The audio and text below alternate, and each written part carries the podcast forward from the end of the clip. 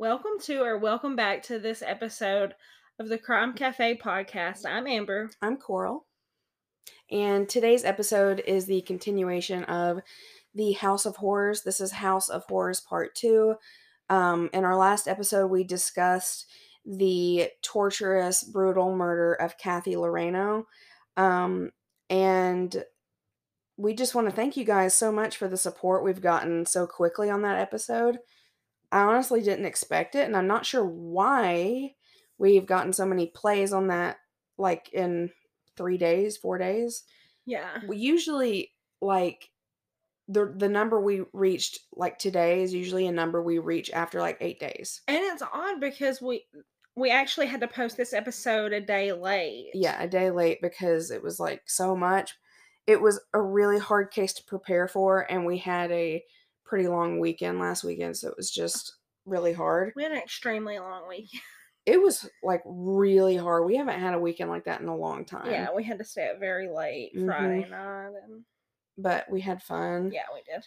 Um so we also want to thank you guys for 500 downloads or 500 plays on our podcast. I can't believe it. We're Yeah. well on our way to 600 right now.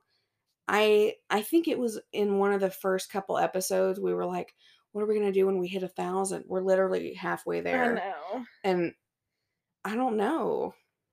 It's just it's crazy to see the impact, the ripple, even though it's small. Yeah. And I know when we first started and said a thousand, that seemed like- Right. I wanted two thousand for the year. Yeah. And I'm- didn't. I know we're like a quarter of the way there already. I can't believe it.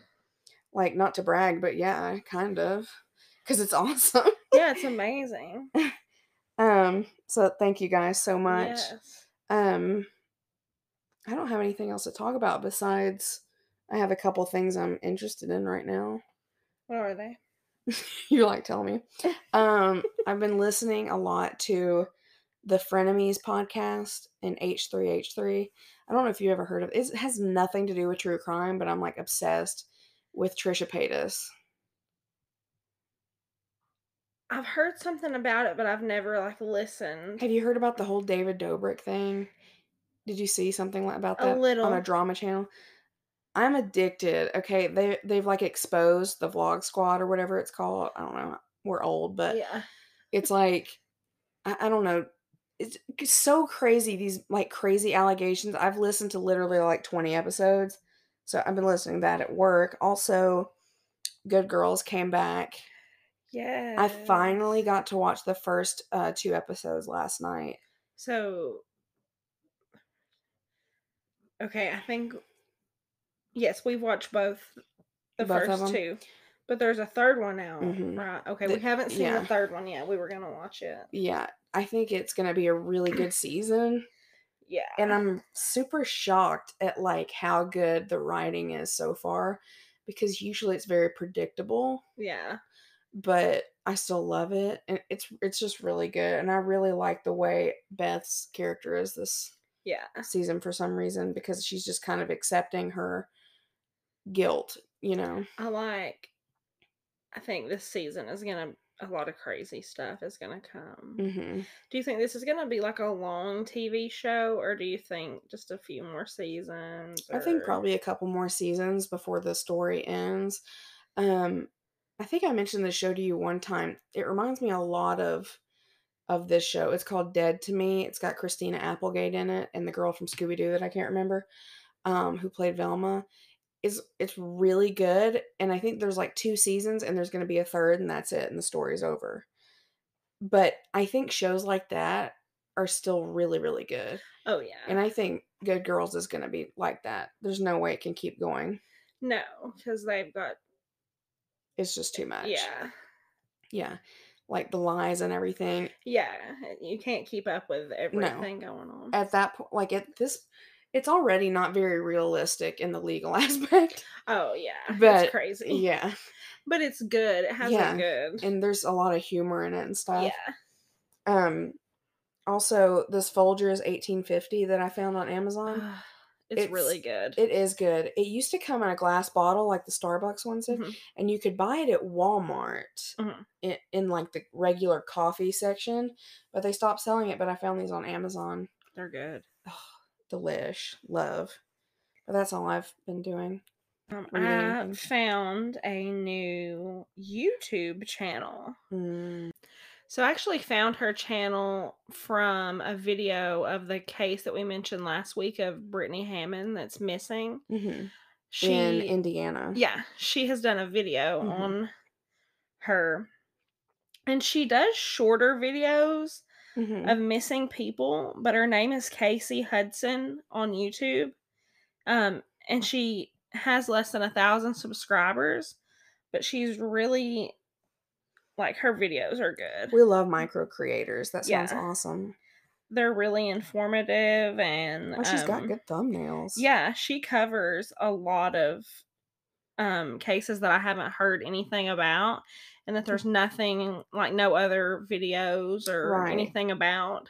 That is so important. Yeah, so she brings awareness to And it, what's crazy is like I think people go for the bigger named cases because they think that the lesser known are going to be boring, yeah. which is so sick because it's not entertainment, but Yeah. like and also like the bigger named cases are more searchable. I mean, they get searched. right because people know about it, but like the smaller cases can be just as insane. Yeah. So that's cool. We'll link her down below. Yeah, she's really good. I Mm. like her. Okay, I subbed.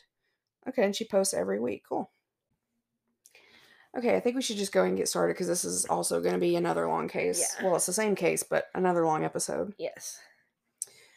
Okie dokie artichoke. So you want to start off with where we left off, do a little recap. Yes. So where we left off, um, a woman named Kathy Loreno. By the way, if you haven't listened to the fir- first one, obviously we'll link that. Go back to the first one, or you're not going to understand what we're talking about. Um, so okay, so there's this family, they're called the Knoteks. There's Shelly and Dave, and they have three daughters, um, and their nephew, Shane. Uh, and Shelly's best friend, Kathy Loreno, came to live with them in 1988, the end of 1988. And um, you know, there's a lot of in between, obviously Yes. but she ended up passing away um being murdered um obviously that's why you're here you knew that but um let's see that she passed away in 1994 and so that means that she spent six years with the Knoteks and we left off with shelly bringing her uh, three girls to a motel over the overnight and making shane and dave um, and Shane's the nephew. Shane's the nephew. He's very young at this point. I think he's, gosh, um, I don't know, maybe 17. I was about to say Yeah. like later teenage years. Yeah, he's, it, well, you're never old enough to do that, but Jesus, those are like formative years. Um, so that's where we left off. They were, Shelly was making Shane and Dave do her dirty work, basically. Yeah. Um, so yeah.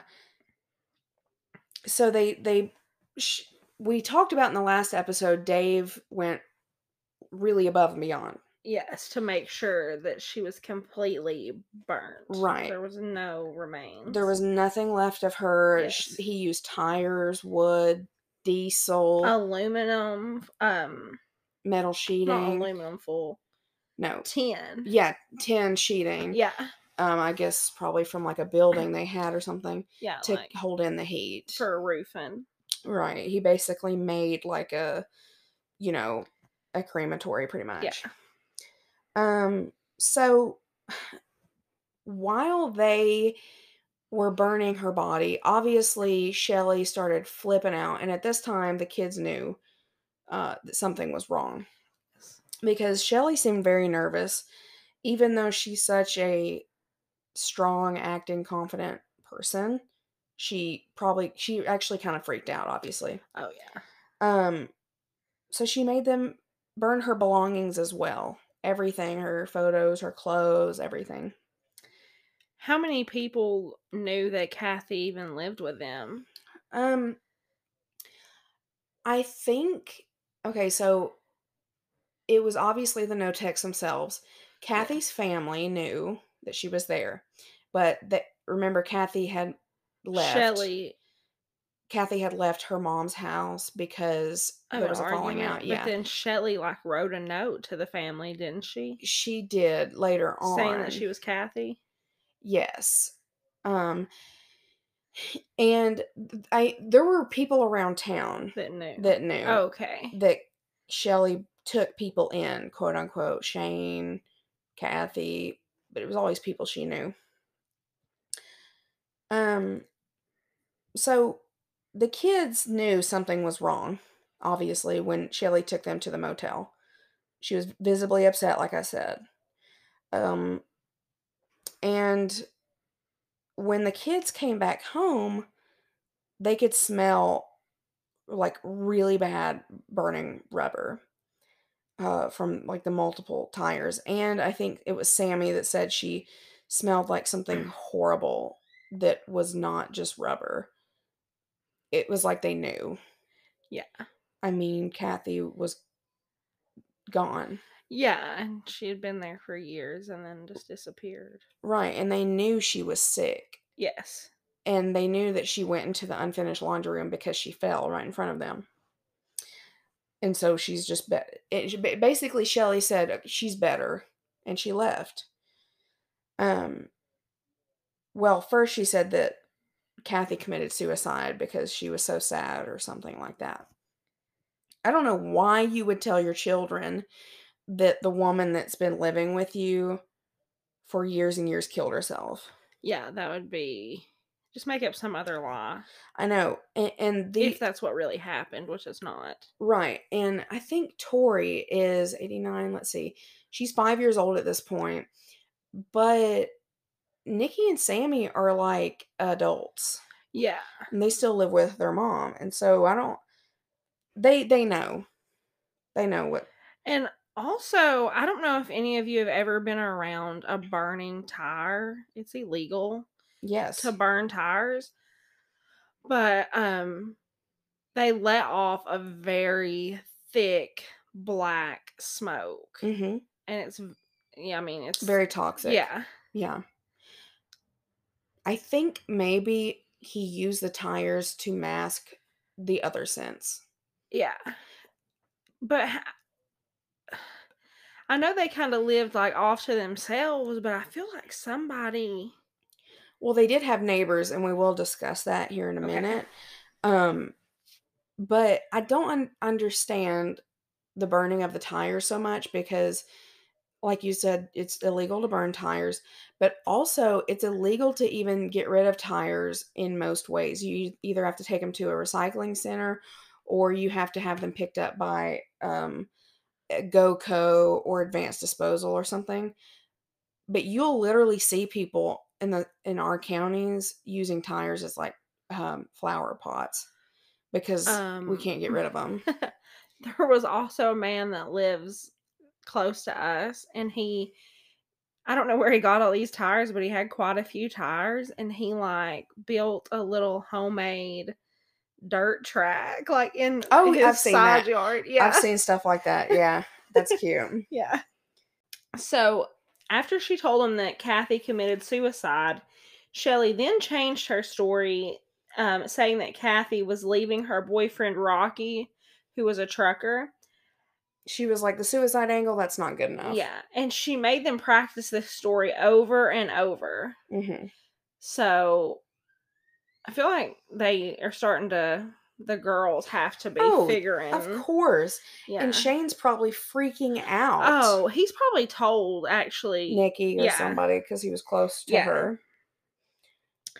And she even made Nikki forge Kathy's handwriting and made her write a note to Kathy's family telling them she ran off and had Dave go around the different cities and even Canada to mail the letters to make it more believable because the postmarks would be from different places. She's insane. That's crazy. I- you know, in a way, listening to this book, reading these articles, I'm like, she's the perfect criminal.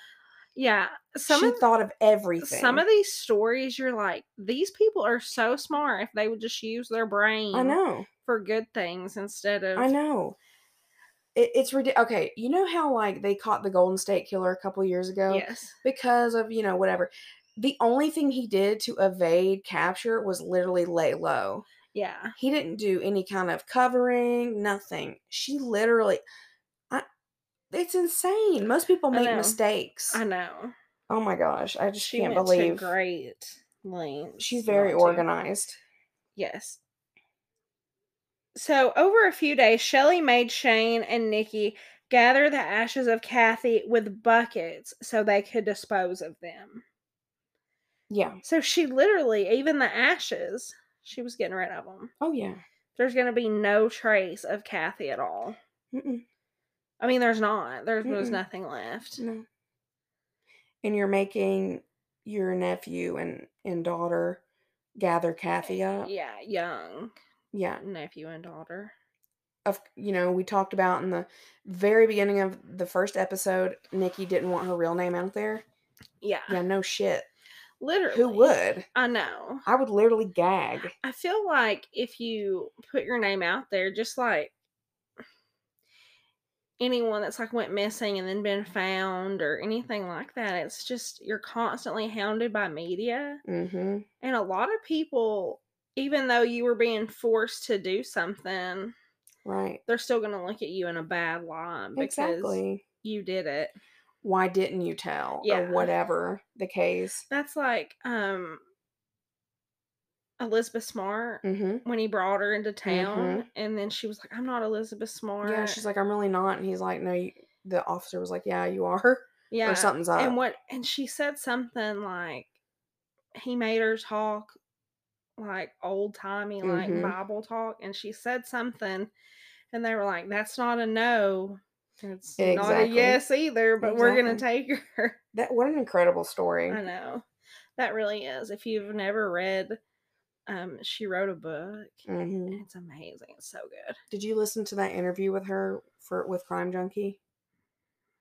It came out like two weeks ago. Mm. They interviewed her. It was amazing to hear. Oh, I did. you yes. did. Okay, it was really it good. It was so good. That's a really good. Love. I'm sure everybody's heard of it, but Right. it's still really good. Um, Dave would eventually dispose of her remains in surrounding lakes. hmm Notice how uh Shelly literally makes everybody do everything. Yeah, I was about to say she doesn't do anything. sorry to keep like doubling down and like punching that in, but like for real, we have to put a like a dot on that. She doesn't do anything. She doesn't get her hands dirty. No, and that's how much control she has over these people. And I do feel bad for Dave to an ex like to an extent. He was abused, but towards the end we'll talk about his participation and the legality of Yeah. the things he did.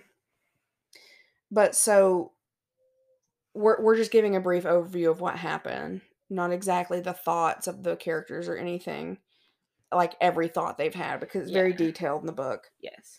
But Shelley was still convinced that one of her kids or Shane would tell, and so she set her sights on Shane. She was like, "He's gonna tell. He's the weakest link. I know he's gonna tell. He he would not stay loyal to us." and you also made him do more. Like Mhm. you took your daughters away, so they don't really know exactly what happened, but Shane knows everything. Mhm. And that would be a lot on a on anybody's mind, but especially a young child's mind. Of course. And he's already expressed to Nikki for years at this point that he thinks that Shelly and Dave are crazy. He wants out. Like we talked about in the last episode, he was like, I want to leave. Um, but he never did. And I truly don't think he he would have told. Um, but so that that's kind of like the narrative that Shelly starts putting out there with Dave is that she is paranoid that Shane's going to tell. So you would think that like that that paranoia would stop there, but it really doesn't because she was so paranoid that she made Shane and Nikki for a whole summer spy on their neighbors across the road because she thought they knew something. She was like, they must have heard something. They must have seen something, smelled something. You're right to think that. Okay, like you should think that yeah. because she was running around naked and all kinds of stuff. Okay, she even made Nikki and Shane crawl into the crawl space of their home and listen under the floorboards for hours and Of the neighbor's home? Yes. Mm-hmm. Yeah.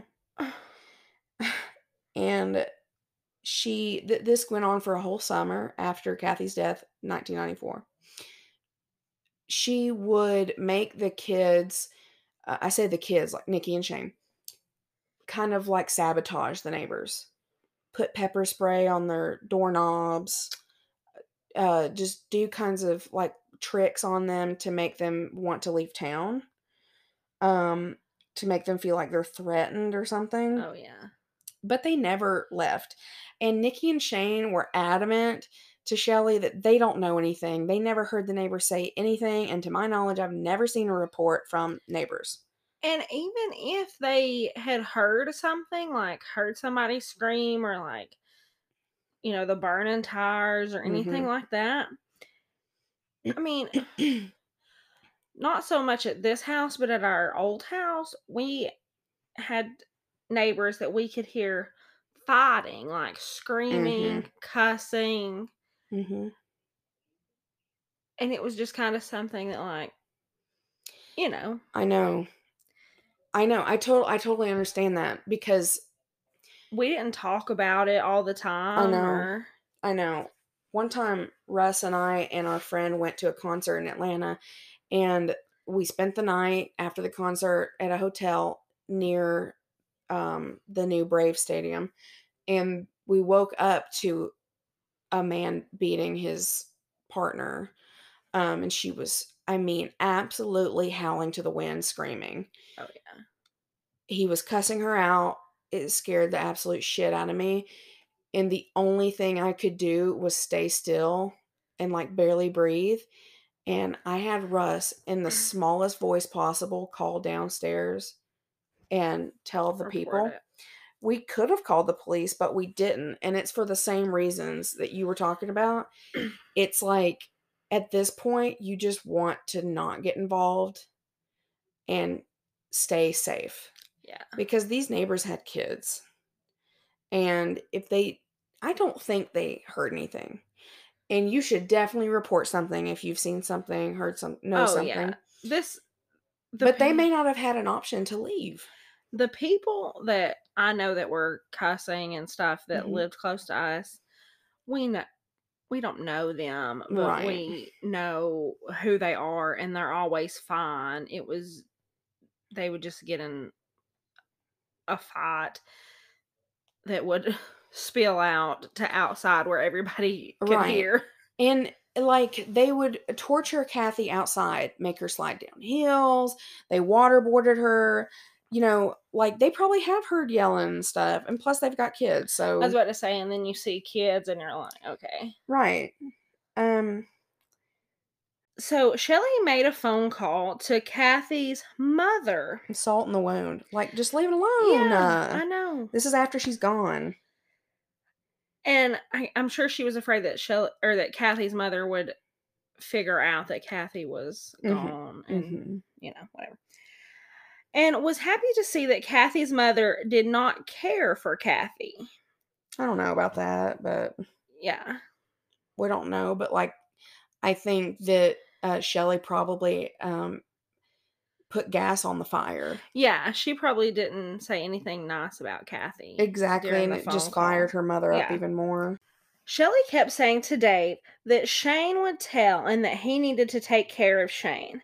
Shelley even went as far as to plant bloody panties in the woodshed and blaming Shane of abusing Tori. Five year old, Yeah, his little cousin. hmm but basically little sister at this point. Yeah, and Dave's biological Right. daughter. and of course he wants to make Dave mad Yeah. because it's his bio daughter. Yeah. and you know she's the littlest she's just pitting people against each other her own family Yeah, she doesn't want anything but she wanted Dave to be mad at Shane Right. to get rid of him because Right. she didn't want to be found out. Exactly. Shelly actually started to suggest to Dave uh, ways they could say that Shane died. Like, for instance, one time she said, like, maybe you guys can go out in the woods and say that a log fell on him while you guys were, like, chopping wood down or something like that. It's just absolutely ridiculous.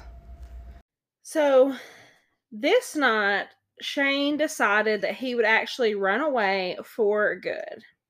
So in February of 1995, Shane disappeared, apparently having run away from the home.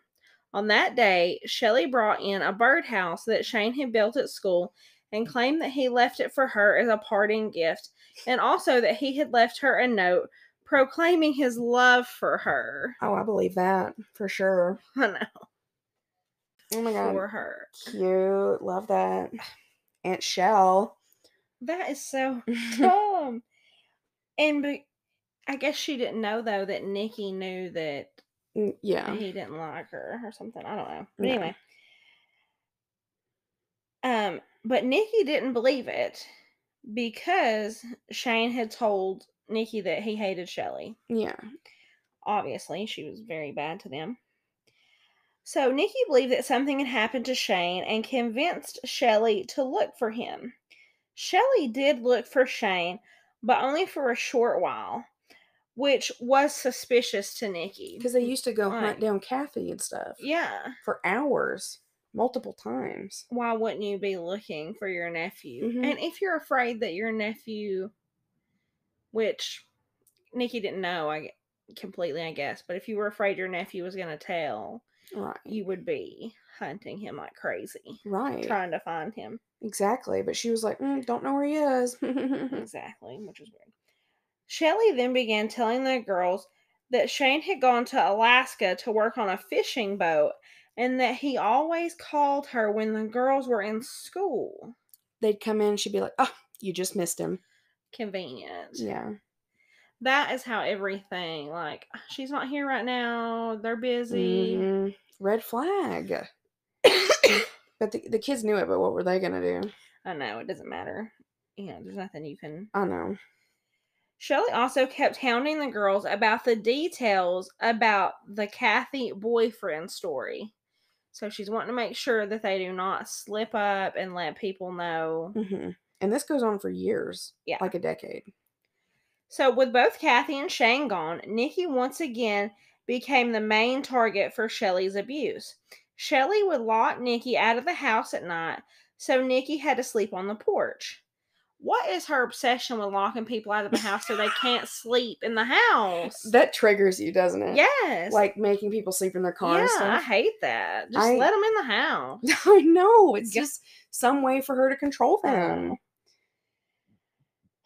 So Nikki actually got in the habit of hiding a sleeping bag. So when Shelly locked her out, she would have something to sleep in. But Shelly would always end up finding it. After these nights of Nikki sleeping outside, Shelly would act as a caring mother.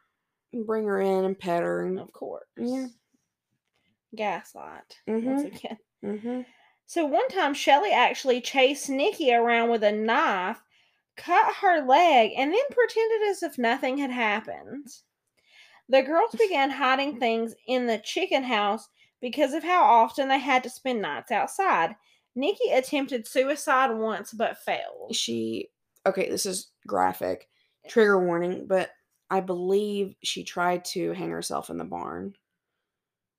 But it broke and she was laughing because she was like, Of course, I can't die. Oh yeah. Like, I literally can't die. can't get And then this. Sammy came in and they laughed about it together. Like, these kids are suffering. Oh, Sammy also tried to die by suicide as well. One time she ran out in the woods and she ate some red poisonous berries and she was hoping that um, she would actually pass away. But all that ended up happening was she was just really violently ill with like gastrointestinal issues. Um, thankfully, you know, she was okay and everything. But these kids really suffered to the extent of like, they just didn't want to be alive. Like being dead was better than being alive. Sammy and Nikki were very different. Sammy used humor to deal with her home life and had many friends and even a boyfriend at school. These friends and boyfriend were aware of Sammy's volatile home and often came to pick her up and take her out. I feel like Mhm. that's a common thing that if you're Yeah. that if a child's friends know Right. they do try to get the friend out of the situation as much as possible. But they don't usually Tell. tell. Right. S- Nikki, as far as I know, didn't really tell any of her friends. Like they didn't know anything. I don't think she was as popular as Sammy. Sammy was pretty popular, and I remember uh, reading that um, Sammy's friends would literally wait for her for hours and hours in her driveway. Oh And Shelly'd be like, "She's not here," or "I'm not gonna let her out," and then she'd be like, "Fine, since you're not going away, I guess I'll just let her go." Oh. Yeah, so they knew. They knew. That's insane. And they would knock on the door if Shelly pretended they weren't there. They would knock on the door until she answered. Oh, Shelly began telling Sammy that Nikki was like a bad influence. She tried to drive a wedge between them. She wouldn't let them talk, like we said before. Yeah. She didn't want these girls to talk to each other or gang up. And she was already trying to do that when she was locking them in a room Mhm. for weeks and Right. stuff. So she's been doing this for a long time. hmm But it's started again with Shane and Kathy on. So. Right. She just started really controlling their behaviors. Yeah. Um, after a while, Shelly began bringing strange men home, and she would make the girls wait outside. And there was there's never been a confirmed, uh, what do you call it, affair or anything, but like, I don't know. They just mention it briefly in the book that she started seeing men, um, and they would go home. I don't know. I have no clue. Because at this point, I think Dave was spending like weeks at a time at his job and wasn't coming home because he worked like three hours away or something Mhm. like that. And um, so I know what you guys are thinking. Laura, which is you know way back, you know, you guys will remember Laura was um Shelly's like stepmom, and she took care of them, Yeah. whatever. So Laura would often call to talk to Shane, you know. But Shelly would always ha- make excuses, obviously, as to why Shane couldn't come to the phone. Um, eventually, Shelly told Laura, Yeah, you know what? Like, he ran off. He went to Alaska. It's like his dream. She said it was his dream. I don't know. Why didn't she just say that to start with? Like that's what she was already telling the girls. Yeah, he can't come to the phone. Why? Okay, fine. He's in Alaska. Like, what? Yeah. You would have just said that first off if that's what was Why did I have to pull that out of you? literally. But Laura was suspicious as Shane never mentioned anything to her, and Laura found it strange that Shane would uh, only ever call Shelly, but no one else. Yeah, ding, ding, ding, literally. So in 1993, which is a year before Kathy passed away, um, Nikki graduated from high school, and she worked toward going to a community college, except um, Shelly began sabotaging her. She literally didn't even want her to go to college. She made Nikki sleep in the living room, sleep outside. Um, she took away all of Nikki's money, clothes, forced her to do chores all day in the same dirty clothes. She wouldn't let her shower. And she's going to college, like she's an adult, wouldn't let her shower. Then she um was she going to college? hmm She did start going Oh, to community okay. college, but then Shelly was like, you know what? You can't have clothes now. You can't have a car. You can't sleep. You can't have money. You can't have uh anything. You have to be stinky, late, poor, and everything at your college.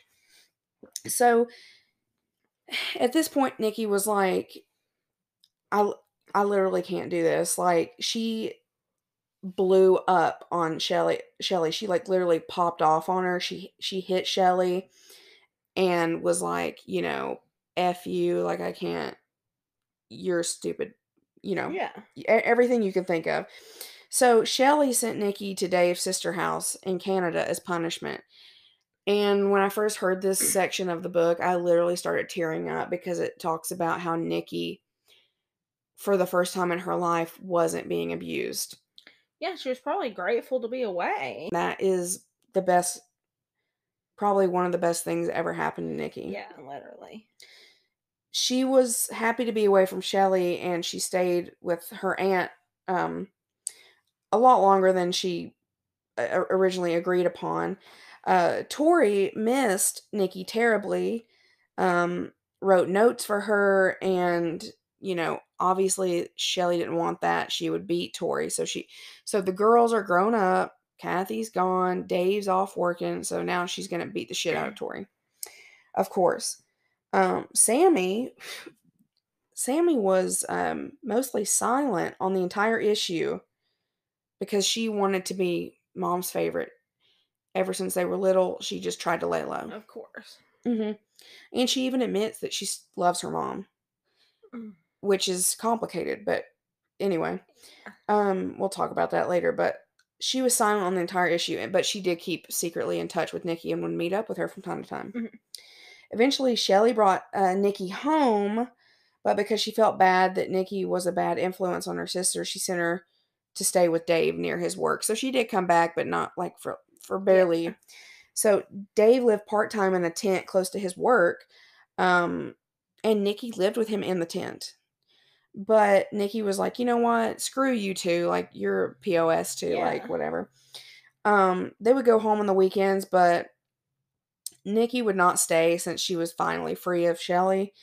And um, Sammy began to grow careless at school and would let slip anecdotes about Shelly's abuse. One day, the school counselor called Sammy into the office so they could talk to Shelly. However, Sammy then denied what she had said and she said that she lied.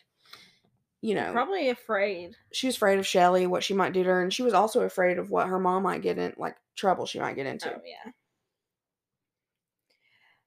The abuse continued, and one time after Sammy's boyfriend had dropped Sammy off at home, Shelly threw Sammy outside. So Sammy ran to her boyfriend's home so she wouldn't have to spend the night outside. Mhm.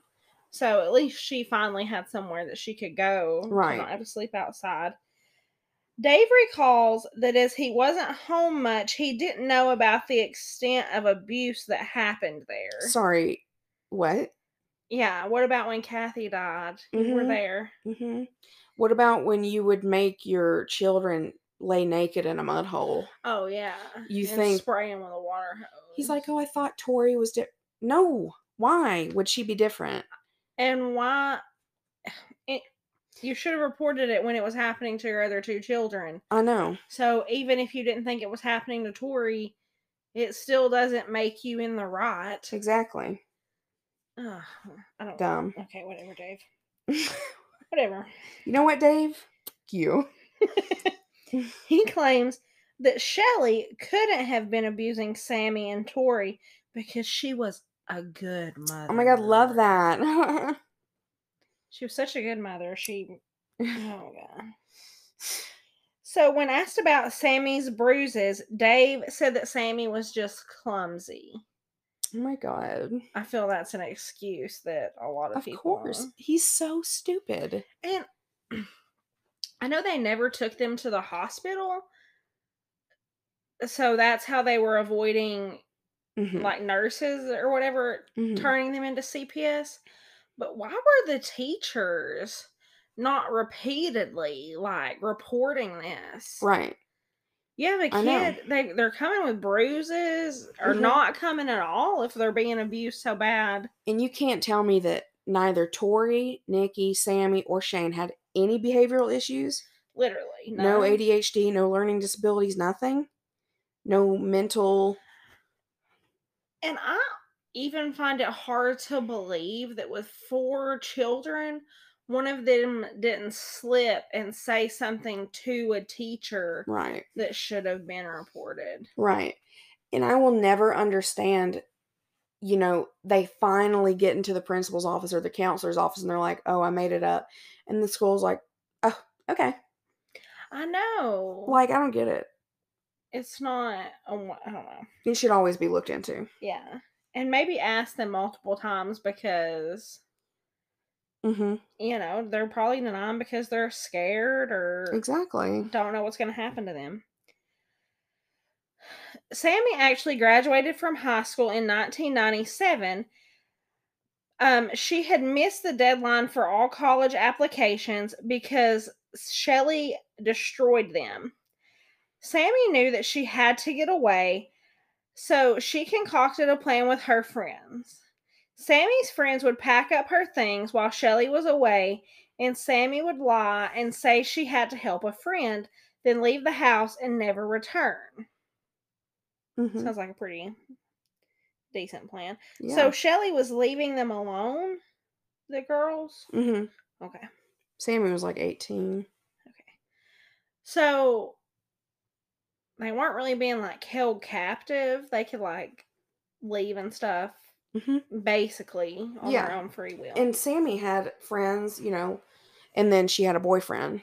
yeah. So she was like. But you were saying like she would try to keep the- them in yeah. the house. Or yeah, she would tell them the abuse and stuff, so they just helped her escape. Okay. That's good. So Sammy actually hid a note for Tori to let her know she was leaving and to tell her goodbye. And that is so sad. Hardest decision of her life, Yeah. probably, to leave your baby girl behind. Yeah, you're, so-. And that they only have each other. yeah, and nobody knows about what's happening to Tori. I know. You know, probably. And let's see, Tori is nine at this point. Mm-hmm.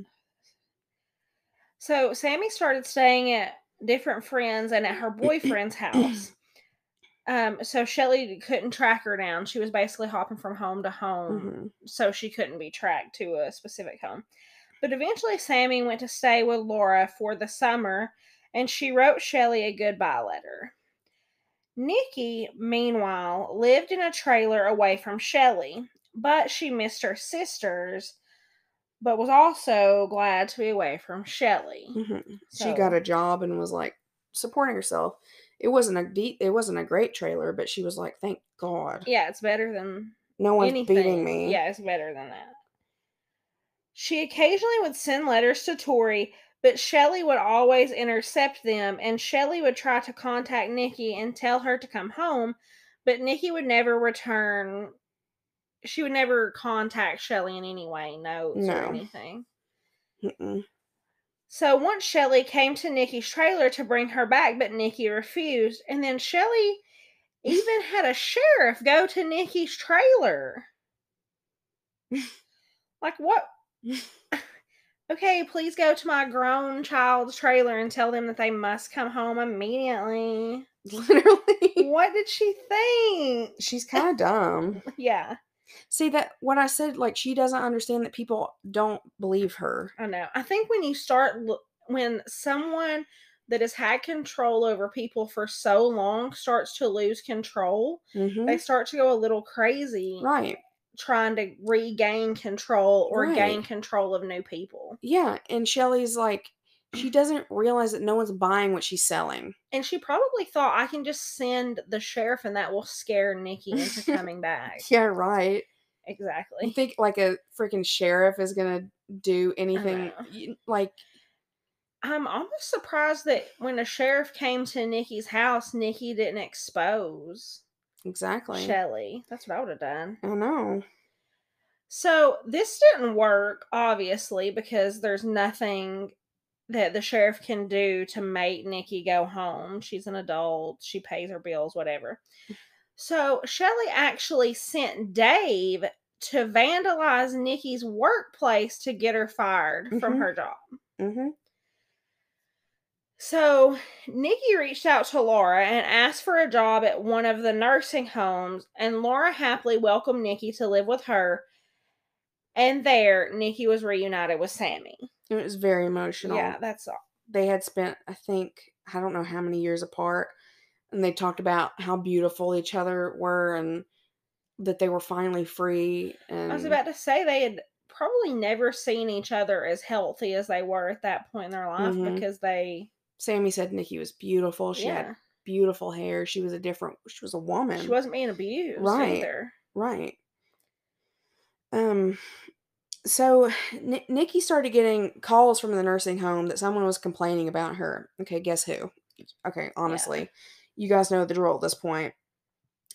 So Nikki started noticing that Dave was following her from work. I would, oh, Dave, I swear to God. I know. Okay, she became afraid. I thought Dave didn't know anything about all this abuse that was going on. So why was he Mm, following I know. Nikki for anything? Because Shelly was like, she's going to tell. Yeah, she will. tell what about just about the abuse because she doesn't know about Technically, she doesn't know. Mm-mm. Um, so he was following her and all that. She became concerned that he was going to abduct her. Yeah, he probably would. And you know what that makes me think of? Hmm. That case where there's the two girls in the car with their dad. He's a taxi driver and he starts driving erratically and he like shoots them and kills them. No. Is is this like a is it a, the case about the honor killing? There were two sisters. Yes, yes. Um yeah. That is so stupid. I've heard that case. That's what it sounds like him following her because he would follow them. Um, um, Amina and Sarah Said is their name. Yeah. And their father Yeah. murdered them. It was yeah. He was horrible. Yes. I think they were that case re- was recently on Generation Why. I listened to that. Brooke McKenna on YouTube just did it. That's where I. Right. That's why she actually just did it a couple weeks ago. That's why it was on my mind, I guess. Right. And they knew that their dad wasn't safe. They went to people. Yeah. And Nikki knew that Dave wasn't safe. Yeah. Of course he would abduct her. Yeah. That's oh. But while Dave was looking for um while he was like stalking Nikki, Shelly was more interested in finding Sammy and she found out that Sammy was staying with Laura and Shelly obviously hated the thought of Laura, Nikki, and Sammy together and had she had Dave find out um where Sammy was going. Dave literally wore a wig and tracked her Oh, down. Sorry, what? And then he begged her to come home and Sammy agreed under the condition that Shelly would fill out her college paperwork and get Sammy enrolled. And Shelly was like, "If I'd have known that was the reason that was holding you, blah, I would." Okay, she was at. You know what I'm saying? Yeah, gaslighting her Yeah. She was like, "I didn't know that was the reason." And da." she's probably saying this, and Sammy is probably telling Laura, Mhm. Yeah. And obviously she doesn't want Laura to think badly of her. I know. Um, when Sammy went home, Shelly once again had her eyebrows shaved off and she had white makeup to show that she had cancer. Once again. Why? Let it go. Oh, Shelly had cancer again. Yeah, that's what she said. However, Sammy didn't believe her, obviously, and she kept reminding her about Kathy in order to get to go to college. She's like, hey, mom, remember that time? And Shelly's like, shit, yeah. Oh, Um, over the time, the Knoteks financial situation worsened, and Shelly began using her cancer excuse to get out of paying bills. She'd be like, "Oh my god, I'm dying." Shelly put the family in debt with her abysmal spending habits, and she opened many credit cards.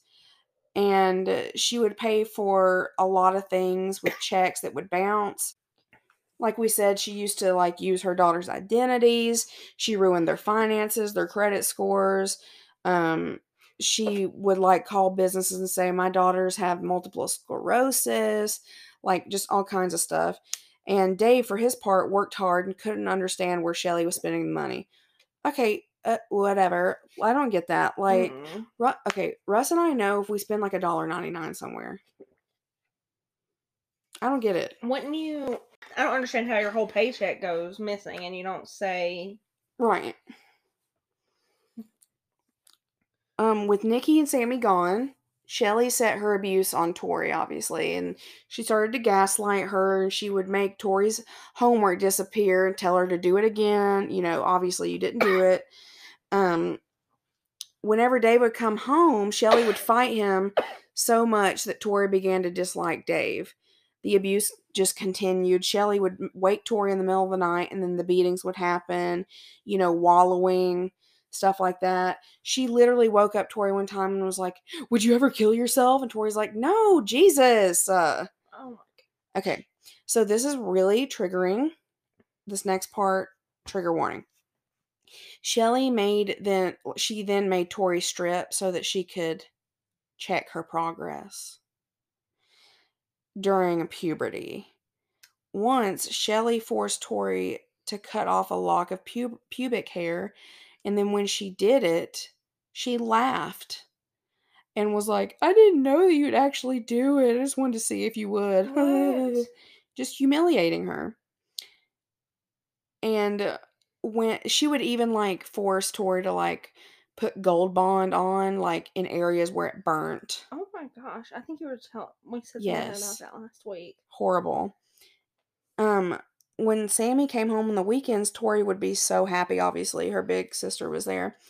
She had given up on the thought of Nikki coming home, and Shelly had just pitted Tori against Nikki and was like, "Nikki's so awful, like you know, sh- whatever." Which is sad because she was writing the notes. Exactly.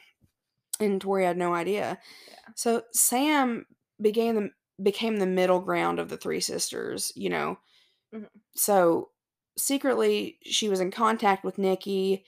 Um Shelly had give up she had given up trying to contact Nikki, but she tried her best to control what Sammy did, and it really worked.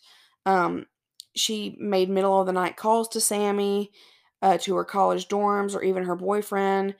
Uh, Sammy wrote letters to Shelly about Kathy and all abuse she had put onto the girls, and Shelly would come up with stories of her suffering to get Sammy to feel sorry for her. Whatever. One time, Sammy found uh, a bag of like debris or bone type. They don't make it very clear in the book, but it's like a bag of remains Mhm. under Shelly's bed. And then she gave it to Shelly. And it just disappeared. And it was It was probably Kathy. Hmm Yeah.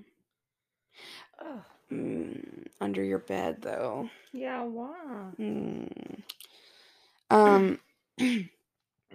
so Dave continued to work long hours, and he only returned on the weekends. Um.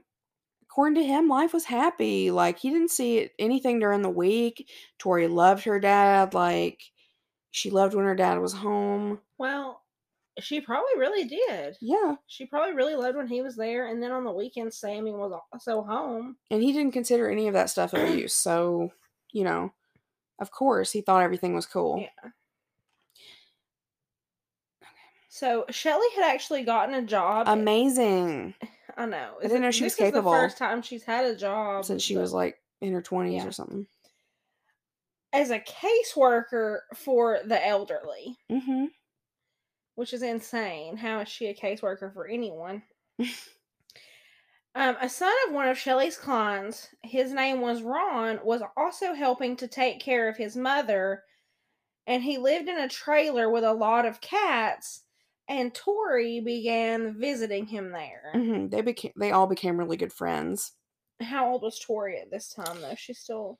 Let's see. I think Tori was about 12, 13 when this was going on. Um And Ron lived by himself.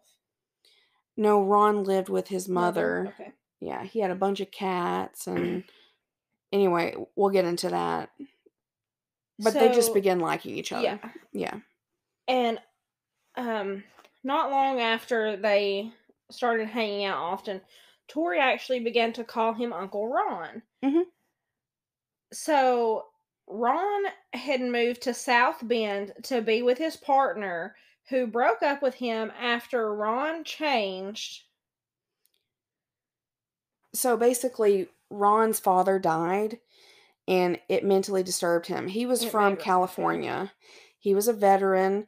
Um and everybody loved Ron. He was like a good soul. He was a good person. He had this partner. They were together for years and years. So his father died and he kind of mentally changed after that. He was going Mhm. through a lot, PTSD, all that stuff. And then I guess his partner was like, I got to split. Like, yeah, it's too much. Yeah. And Ron was pretty much like really messed up because sure, yeah, that has made it right he was in he was in love with um his partner and which made the grief even worse and ron had a close friend sandra who worked with him in the military um and they would remain friends throughout the rest of his life Mhm. so ron ran into some okay wait, wait okay shelly had ron's mother as a client Yes. and Ron was also a worker for anyway. He was like a caregiver. So Ron ran into some financial trouble and Shelly offered to get him a lawyer. like she has that money, but which um no, no one is really sure if she actually did offer to get a lawyer, but they became very close to Ron. And in 1999, Ron lost everything. He had a falling out with his mother. So Shelly was like, you know what? Dave's not home most of the time. Just kind of live with me and Tori. We're lonely. I could take care of you, yada, yada, yada. So at this point, Dave was hardly ever home. Eh, So he didn't really care if Ron was staying there or not. Plus, uh, he identified as gay, according to. So Shelly makes it a point to say, he's gay. Oh, Ron. Yeah, Oh, so okay. it doesn't matter, but that's what they say in the book. Um, he said he didn't care if he was gay or not, he because he just really wanted out of his marriage. So he said he kind of wished that Ron wasn't, so that he would Yeah. like be with her. Um, he said the only reason he stayed was because of Tori. Don't understand that, but I've also never been in that situation, so Yeah. He's probably afraid that if he left, that Shelly would completely take Tori from him because he wasn't home often, didn't Mhm. really have a home. that's a valid reason to be afraid. So when Sammy heard about Ron staying with Shelly, she was instantly panicked as she didn't want what had happened to Kathy to happen to Ron. hmm So when Sammy came home for the weekends, she noticed that Shelly and Ron seemed to get along great, but Ron was starting to do whatever Shelly commanded him to do. Right. So, the gaslighting. Yeah. Like, hey, I helped you. I'm feeding you, Yeah. housing you, getting you a lawyer, all that BS. So when Ron had been living with Shelly for two weeks, she became mean and verbally abusive. And that is something that shocked Tori. Yeah, they make it a point to say that Tori really didn't know that her sisters were abused. She didn't even really know Kathy because she was only like She- oh, four, oh, yeah, five when she so passed. Right. She didn't really know she who she, Kathy was. She'd never really seen this. So, So soon Shelly began to physically abuse Ron and feed him pills just like she did Kathy. And when asked about the pills, Shelly would just claim that they were sleeping pills, and Tori recalls that Ron had completely lost his personality and just became passive. mhm, So, pretty much a shell. yeah, so there's no telling what she was hmm actually giving this man. She soon took away all of Ron's personal possessions and forced him to sleep on the floor in the spare room. She refused to let Ron use the bathroom, and he had to urinate at night in a bottle and hide it from Shelly. hmm She's obsessed with with holding Yeah, human. fluids. Yeah, I don't understand that. She wants to see you naked and she wants to see you not pee. yeah, not be able to go to the bathroom. I don't get it. that's just I guess she didn't really have any other way to like have power or control over these people. Like some killers were like, "Oh, they thought this because of this." With her, I'm like, I don't understand her brain. I She's know so weird. So weird. And also at this time, Shelly began hounding Tori with questions about Kathy. Mm. Leave it alone, sis. Yeah. I don't this is how many years after Kathy's been gone? Um, this would be almost like six years. Yeah. So Shelly was actually horrible at her job as a caseworker. She was often late. She was rude to the clients. She also lied to her fellow employees and employer, which I've worked with some people like that, and Mhm. it does not get you far. No. When Shelly received a poor performance review, she had Ron write a letter to the employer praising her for how good Shelly had treated his mother. Shelly was first written up and then suspended, and after a while, Shelly was altogether fired. Right. Like she would do weird So- things f- with her coworkers. Mm. Like she would go behind their backs and like get information on them. It was just weird. The boss was like, "You're a little bit weird." She was like, "No, I'm not." And he's like, "No, you really are." so they And- they weren't buying what she was laying down. Yeah, and you have one good review or Yeah. no. And he lives with you. Yeah. Okay. So Ron's friend Sandra, that we had talked about earlier, that he had met in the military and been friends with his whole life, Mm. um, started trying to reach out to Ron about a year after he had moved in with Shelly. And she was trying to reach out through Shelly, but Shelly would not let him answer the phone, making excuses that Ron was out or working. So then Shelly told Sandra that Ron was not with her, to which Sandra responded that she would call the police. Then Ron called Sandra and met her for lunch. Right. And Kathy also, or Shelly heard the word police Right. and got scared. she's an idiot. She should be. But I also want to say, like, when Shelly was getting fired and stuff, she would have Ron go and like call and threaten the coworkers and Oh stuff and vandalize their vehicles and everything. Ah, she's so crazy. So Sandra actually offered Ron a job and a room at her house, but Ron actually refused this offer, claiming that the police were after him and that he had to stay with Shelly. Yeah. Oh God! Throughout the whole thing, But- Shelly's like, "The police a- are after you, Ron. They've got a warrant out for your arrest." For what? um, you'll see. Okay.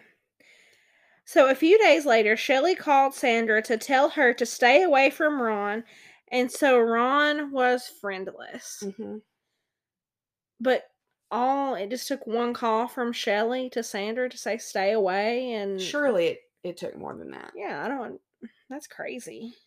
I mean, if somebody told me if the, if if you were Ron and somebody told me that, I'd be at your front door. I know. Like, Yeah. So Ron completely lost touch with his mother as well, and Shelly was there to make matters worse. Ron had lost his family, friends, home, finances. So the only person that he could depend on or trust or ask for anything was just Shelly. mhm. So he was stuck with her and was under her control. by the way, she would like make him get naked and everything, just like with Kathy, just like with the children, everything. Do his chores naked. He had chores. So meanwhile, Shelly became friends with Ron's family and participated in their talking bad about Ron. hmm So she wanted to make him look as awful as possible. Right. Shelly had driven a wedge between them, Ron and his family, that he wrote Like really bad letters to them, like cussing them out, telling them that they're horrible. Like she was being a double agent, saying like, "Oh, your mom said this," and then to the mom she'd be like, "Oh, Ron said this." Oh, okay. even with his siblings that lived out of state, they believe Shelly. They were like, "Oh, Shelly's amazing for taking care of Ron." Because by the way, Ron's like in his fifties, like he's Oh, older. okay. Yeah, So in 2001, Laura retired and worked on different projects to occupy her time. During this time, Nikki got a job close to Laura and moved in with her. The two would watch television crime shows together, and one day Nikki seemed um, as if she was in a deep thought. And the next morning, Nikki told Laura how Shelly and Dave had killed Kathy. thank you, God. Yes. So it's finally about to start coming out. So Mhm. she told him about how they killed Kathy, all the abuse, and about how Kathy had lived in their house. So together, Laura and Nikki called the local police, who contacted the police in Pacific County where Shelly lived. Laura faxed over that the affidavit or whatever that that Nikki had filled out. yeah, And they waited for justice to be served. which took forever. Of course. When Laura found out that the girls were being abused their whole lives, as well as Shane, um, she was really devasta- devastated and like really shocked. Um, but she was even more shocked to find out about Kathy. I guess she never, you know, obviously thought that it would come to murder.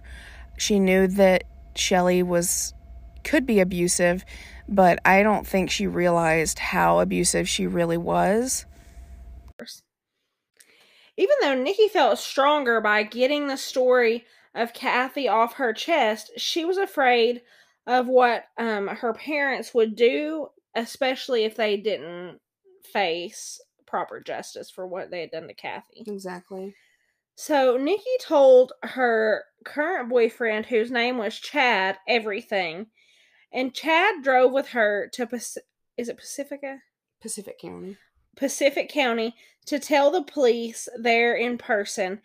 As they were driving, Shelly called Chad to talk to Nikki. To tell her they were going to Disneyland. How did why did Shelly like have Chad's phone number? That's something that came up. Nikki was like, I don't even know how she got your Yeah, number. That's so crazy. She's a psycho. Um so when she got off the phone with Shelly, Nikki called Sammy to inform her that they were going to the police, and then Nikki also speculated that Shelly had killed Shane. hmm She was like, Sam, I'm going to, uh, I'm, I'm going to tell about Kathy, and I'm pretty sure her mom. Killed Shane. Yeah. hmm I mean, at this point, he would have contacted somebody, surely, if he was still out there. Right. Obviously. hmm So Nikki recalls that shortly after Chad had helped her go to the police, he broke up with her. Also, no action was taken by the police upon hearing this information. They said they just didn't have anything to go on. Yeah, I mean.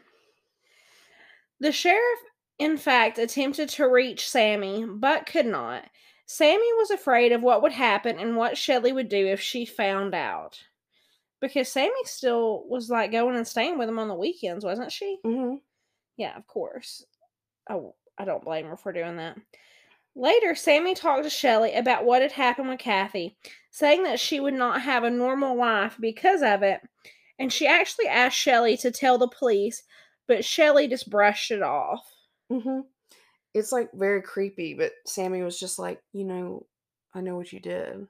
Yeah. And Shelly's like, what do you mean? And it, she talks about how it's like a brief moment that her mom came to the truth about it, Like, but she just let it go. And Shelly's abuse towards Tori continued in different ways, and Shelly would withhold food from Tori on occasion. She would have to dig in the freezer secretly and eat frozen pancakes like she was starving. And uh, Shelly would find out though, and the freezer would become mysteriously empty. Um, other times, Shelly would wake Tori up in the middle of the night, make her strip naked, do physical physical activities inside or outside the house. One time, she was so pissed at Tori, she put a shovel. She made her put a shovel in her pants, and made her do weed the garden oh with a shovel in her pants, pant leg. Um, and then one time she made Tori pick up a bunch of newspaper and shove the newspaper in her pants. I mean, in her boots. What? She's so stupid. Um, she would uh a- after she did this, she would obviously apologize to Tori, just part of the gaslighting.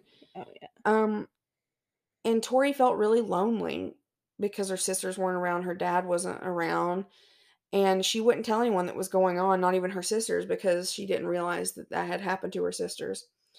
Um, Shelly continued to badmouth and lie to Ron's family about him, like we said, and um, on one winter break, Sammy came home. And a deputy knocked on their door, and Sammy thought he had come to arrest her mother. but the sheriff was only there to deliver some papers for Ron. And when Ron saw the sheriff pulled up, he ran. Uh, Because he was scared of him. yeah, he ran into the fucking woods. And Sammy, upset, ran upstairs and Shelly followed to comfort her. Shelly then blamed Nikki and Shane for abusing Kathy. And they were like, You guys can't tell because we'll all go to jail. What? Yeah. Um, a few days later, Shelly claimed that she wanted Ron to leave. And by the way, she would talk to Ron. Oh my God. F A, you know, the word. Uh-huh. Okay, call him that, call him stupid, lazy, and he would always call her Shelly dear. What the world? She was horrible to Ron. Um, when Tori was 12, she noticed that her mother had taken away all of Ron's clothes and she forced him to do chores outside in his underwear. And she would force him to work outside all day, regardless of the weather. And Tori attempted to stand up for Ron one time, but that only resulted in Shelly forcing Ron to tell Tori he didn't love her. And Ron was crying. And Tori was like, You don't mean it, Uncle Ron. And he was like, I do. Yeah. Oh And after that, she wouldn't let Ron speak with Tori, and this is gonna make me cry. Tori, in the middle of the night, while Ron was like sleeping on the ground, Tori would crawl to him quietly and hug him, and just they would cuddle, and she would tell Ron that she loved him and she misses him, and that was kind of like their secret meeting. Um, she Ron was the only source of love that this child had. Yeah, and then is so it's disgusting. Sammy had, you know, like we said, a pretty normal relationship with Shelly because she had been the favorite growing up. And even though Sammy faced Shelly's abuse, it had been considerably less than the others. But she did notice that Ron's health was declining. But she didn't do anything about it, obviously, because, you know, she didn't want to get hurt. One day, Nikki called Shelly to tell her that she knew about Ron and that Shelly needed to let him move out. She was like, just let him go or it's going to be like Kathy. mhm. However, Sammy informed Nikki that she was there every weekend and she that she could see that Ron was okay. Sammy said that Ron was okay. Uh, not really. However, both sisters knew that something was happening, but they felt powerless. Dave also noticed Ron's declining health and he asked Shelly to send him away. Ron attempted to run away a few times, but Shelly always found him. Throughout all of this, Ron's health deteriorated. Tori claimed to be abused in cruel and unusual ways. Tori found the house's garbage under her sheets as punishment for forgetting to put the trash out. Mhm. That's disgusting. Hate. Yeah, that's so mean. Shelly would also give Tori baths outside in the yard with the hose. Um, and even through all of this, Tori suffered less abuse than Ron. hmm So she was still being worse to Ron than. Right. And whatever Ron was doing, he always expected to drop everything if Shelly called him. Often, Shelly would sit Ron down and verbally abuse him. So now we're going to introduce you to a man named Mac. Mac was a Pearl Harbor survivor who was an old friend of Kathy's mother, Kay. Shelly began to take care of Mac and also had Ron help out. So Shelly appealed herself to Mac by sweet talking and acting like his daughter. Mac even asked Shelly to live with him, but she decided to send Ron to live with him instead. Tori later noticed that even though Mac's house had numerous bedrooms, Ron slept in the basement storage. Mm-hmm. So just Kathy continue or Shelly continuing to control him. Right. And let me note that Mac is actually, Shelly knew him not only as a client of that place, but it's also the boyfriend of Kathy Loreno's uh, mother Oh, it was the boyfriend. They dated just a friend. when she first when they first moved to Washington. Oh, okay. So Laura spoke to the police to see what had happened with the Kathy case and was shocked to find out that nothing had happened. hmm So Shelly was actually informed, or Shelly informed Laura that Mac had put Shelly in his will. That's so nice. After Mac's dog died, Shelly would inherit everything. Because Mac left his his all of his possessions to his dog. Okay. This is totally different, kind of off topic here, but there was a dog, I think it was in like Alabama, and it was like left a million dollars or something. It was a crazy amount of that. money. And you could apply to adopt the dog and get the money, but you had to spend all the money on the dog. Like you had to show receipts of what you were spending it on for the That's dog. a mood. Yeah. So Mac also assigned Shelly as his power of attorney, which is insane. Dave began to come home more often, but he and Shelly fought more than ever. Probably because he was home more. hmm And Dave would also hit Ron on Shelly's command. Shelly forced Ron to hit himself whenever he was bad. And as much as Tori actually wanted to stand up for Ron, she felt powerless when like she couldn't do that. But she made him hit himself in the head. That's insane. Oh like having God. that kind of control. She over literally somebody. has like Jedi mind tricks. yeah, Like she's a magician. How is she doing this? I know. To a grown man. hmm I know, not to say anything bad about him, No. but like how she is literally a supernatural being. Yeah, it's crazy. And one time, Shelly actually found a jar of Ron's urine in the room and she forced him to drink it. Mm. I can't tell you how much I hate that sentence. I know, that's disgusting. So, moving on from that, when Shelly had Ron move into Mac's house, Tori had felt relieved because Ron would finally be away from Shelly. So in 2002, Mac fell in his home and passed away. Which they say is suspicious Yeah. because he was fine.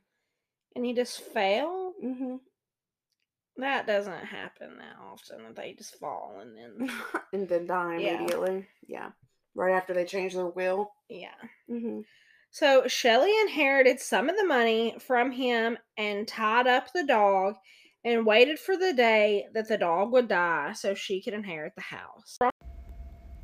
So she actually ended up giving Mac's dog up for adoption, like to a humane society or something.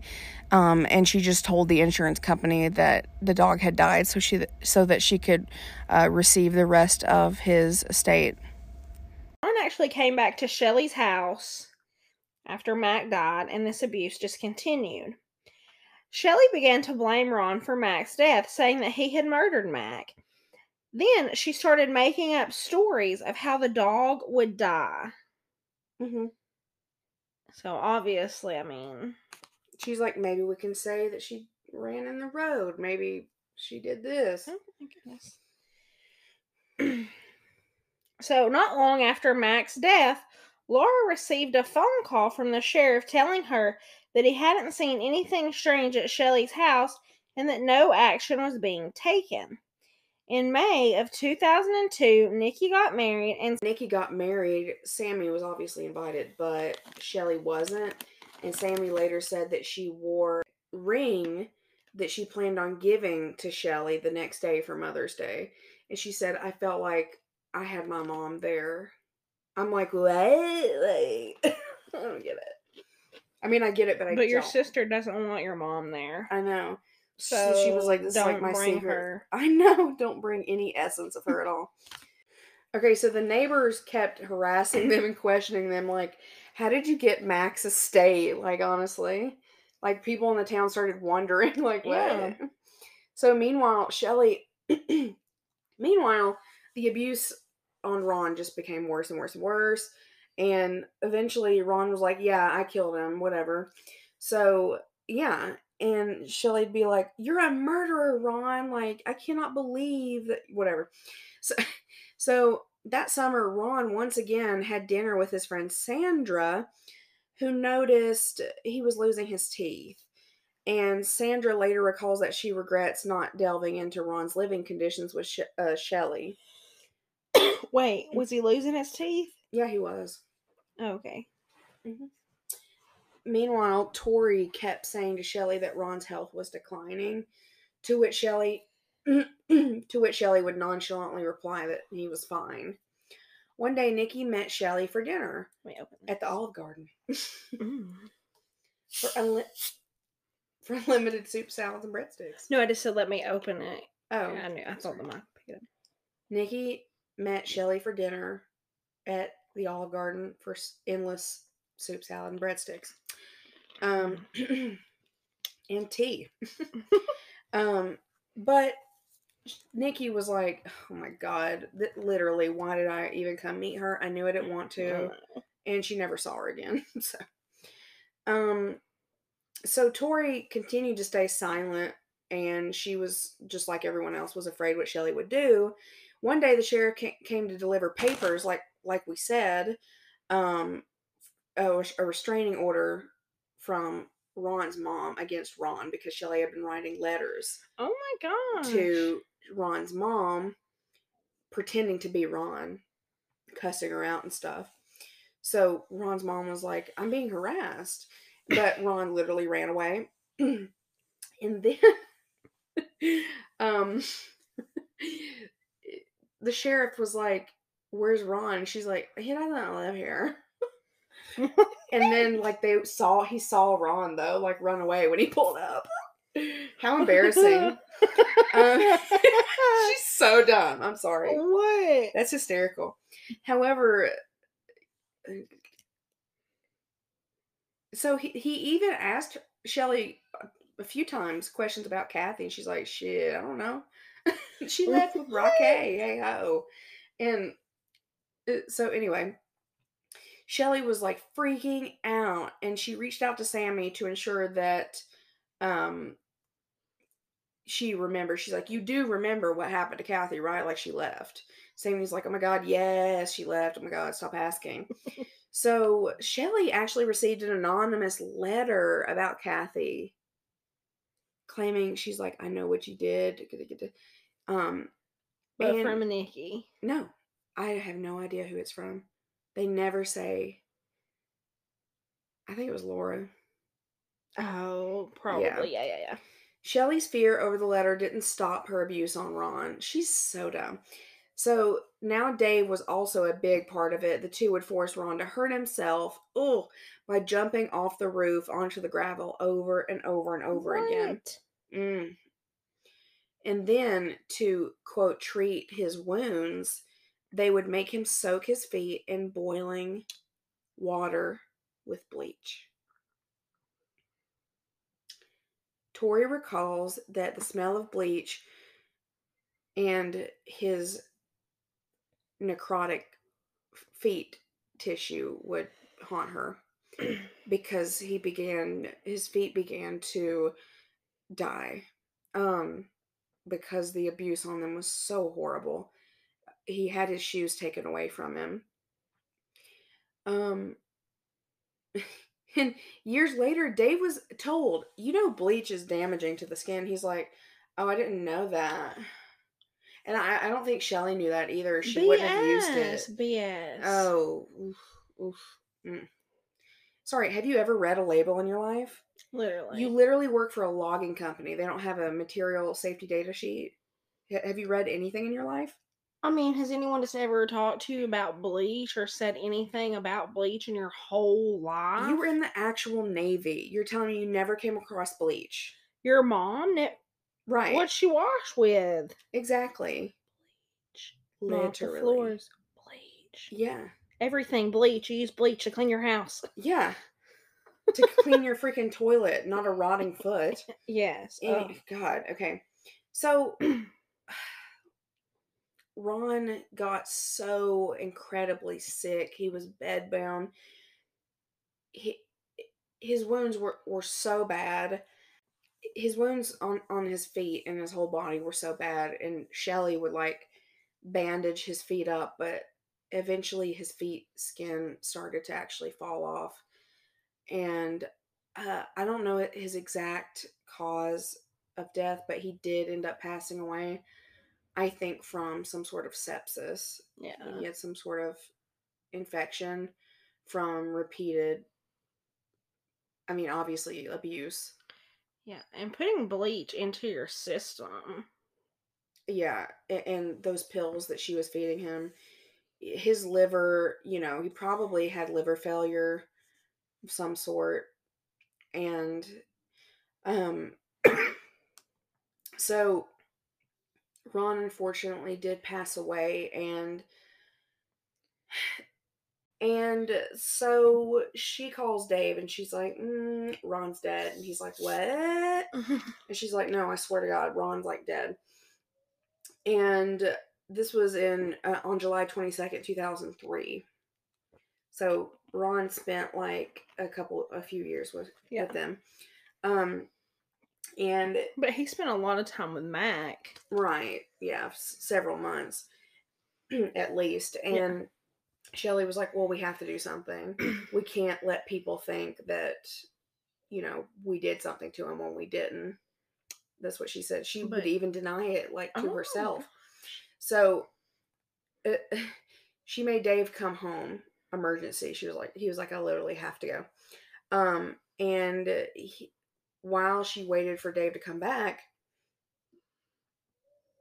Dave told her to put Ron in the freezer. No. Yes. The family freezer? I think it was like some sort of deep freezer out in a tool shed or something. Okay. I was about to say, what if one of the girls just opened that up and I know. It's like a horror movie. Um so Shelly was like, "Okay, I can't have Tori here while I'm dragging body around." literally? So she was like, I'm gonna drop Tori off with Sammy. So they met at the Olive Garden with Sammy. And so when Shelly left, Sammy was like, well, We're gonna go see Nikki tomorrow. And Tori was like, No, I cannot see Nikki. Mom will kill me. I don't like Nikki. I'm scared of her. Yada, yada, yada. So even though she was hesitant, she still went because Sammy's like the adult and said, you know, whatever. yeah. So she went and they were reunited and they were so happy. They all started crying. They had such a good time together. Tori was like, I want to feel this for forever. Mm. They spent a whole weekend together. so when Dave came home, he found that Shelly, like I said, had put Ron's body in a freezer in one of the outbuildings. And he couldn't build a fire due to a heat wave. And Dave had no choice but to temporarily bury Ron's body in the backyard. Shelly brought all of Ron's things, and the two hid Ron's things away. But Shelly had put a lot of his stuff, like Ron really liked jewelry, Mhm. um, and Shelly piled it all on top of the freezer. And Tori would walk from time to time and be like, "Why is Ron's stuff on the freezer?"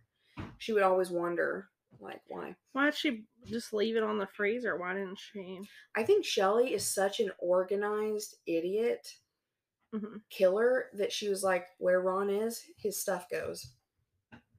Like she doesn't have enough sense to like Yeah. keep it. Separate? Yeah.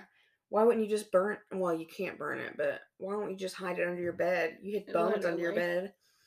So back in Seattle, which is where uh, Sammy and Nikki lived, Sammy and Tori talked about their mother, and Tori finally came out with the fact that she was being abused by Shelly. Sammy was shocked. I don't know why. But she, she she seemed to be, be very shocked that Tori was being abused.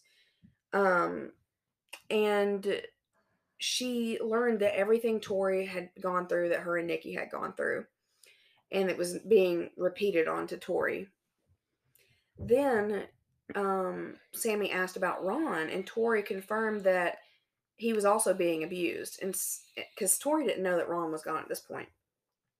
Sammy informed Tori about Kathy's death, and the sisters vowed to turn Shelly and Dave into the police.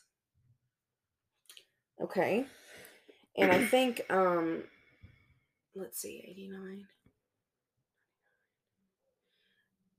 Tori was like 14 or 15 at this point.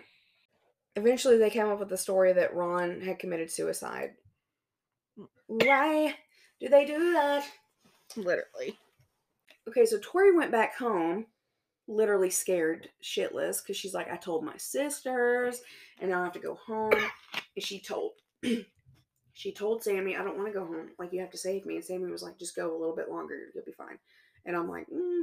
but anyway, The two sisters came up with a plan. Sammy then called Tori, and Tori expressed that she couldn't live with her mother anymore.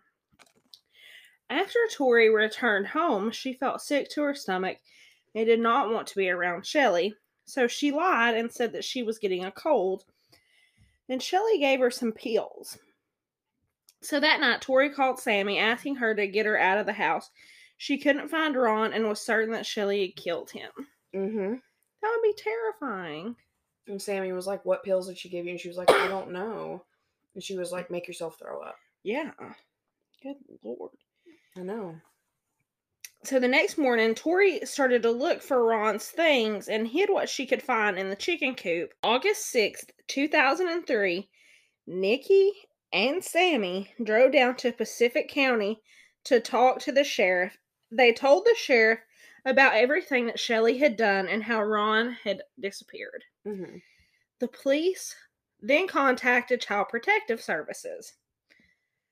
I'm so glad that they finally have told. Yes. Get Tori out of there a little before. Mm-hmm. But where is Shane? Well, I thought he was in Alaska on the fishing boat. Hmm. According to Shelly. Exactly. So the next morning, the police came and took Tori away from Shelly, and Shelly called Sammy in tears. Aw. So Sammy acted as if she just didn't know anything about what was happening, Mhm. obviously. Nikki, for her part, had second thoughts about turning her mother in. However, Laura kept her back on her feet, reminding her that Shelly was a master manipulator. Mm-hmm. In the end, Dave actually went to the police and turned himself in, and by proxy, Shelley too. Yeah, Dave went to the office and he was like, oh, because Shelly made him go and was like, can you figure out why they took her? And he's like, "Oh, whatever. So he goes and they're like, so what's been going on? Like, you can find the video online on YouTube. And basically, he slowly just gives more and more, and he starts asking him about Kathy. He just gives everything up. He Yeah. was tired of the. Yeah. hmm He also probably knew that if he just went ahead and told, it would be better on him and look better. Right. And he told um he told the police about Ron and Kathy and what he'd done to Kathy's body and they said, well, What'd you do with Ron? Why didn't you burn or like what'd you do with Ron? He was like, I buried him and he's like, Why didn't you burn him? And he was like, Burn ban. That's what he said. Burn ban. Sick. A search of her house revealed Ron's body and his personal things that Tori had hidden. when they were searching through the piles and piles of dirt and ash, um, they found one single fragment of bone that was smaller than the size of a quarter. And when it was tested, um, the results came back that it was either 99% human or 1% that it was orangutan. And so obviously, it's, you know, insinuated that it was human, but we don't know if it was Shane's or Kathy's. And there is no physical forensic evidence that I know about or that I've read about or heard about, um, you know, of Shane or Kathy having been killed or even existed. Um, so, yeah. One day, Sammy was having dinner with her boyfriend when Laura called her with bad news. Um, Dave eventually came out with uh, the fact that Shane was dead and that he'd never gone to Alaska. And that Dave had killed him because the day before Shane disappeared, he he told Nikki, he said, "Come outside. I got to show you something." and in a hole, he had buried some Polaroid pictures of Kathy, bruised, beaten, battered, naked, crawling on the floor. He was like, I'm leaving and I'm taking these photos and I'm telling. And Shane said that? Mm-hmm, to Nikki. Oh, oh to Nikki? Mm-hmm. Oh, okay. And was like, I'm leaving. I want you to come with me. And Nikki, you know, I, I hate to say this because I don't know how to explain it or how to empathize with it, but Nikki ended up telling Shelly that Shane had photos of Kathy. Shelly flipped her lid. She was livid because she was right. Shane was going to tell. And she told Dave. Dave was extremely livid. And Dave took Shane out. They took them both out into the an outbuilding and beat the absolute crap out of him. Beat him. I mean, he, blood everywhere. Like it was horrible, and um, so they they eventually ended up killing him, but not that night. Um, Nikki could hear uh, Shane being beaten. And then next thing they knew, Shane was gone. But what had actually happened, Shane was tinkering in the outbuilding. And um, uh, Dave came up behind his nephew with a shotgun and, and shot him in the head execution style. Oh my gosh. Mm-hmm. And he burned Shane completely and entirely and got rid of his ashes um, over the course of a couple weeks, just like Kathy, um, putting him into bodies of water. And of course, when Dave shot him, Shelly was like, Well, we got to get rid of, we got to send the girls away while we deal with this. Of course. So he cleaned Shane's blood with bleach. He put the ashes in the beach, you know, whatever he tried to burn the gun, but it just like melted. Yeah. And then he gave it to Shelly and she put it in the pantry or something and he never saw it again. And Dave said it haunts him because he really loves Shane. Okay, I don't care. Like, yeah. You didn't love him.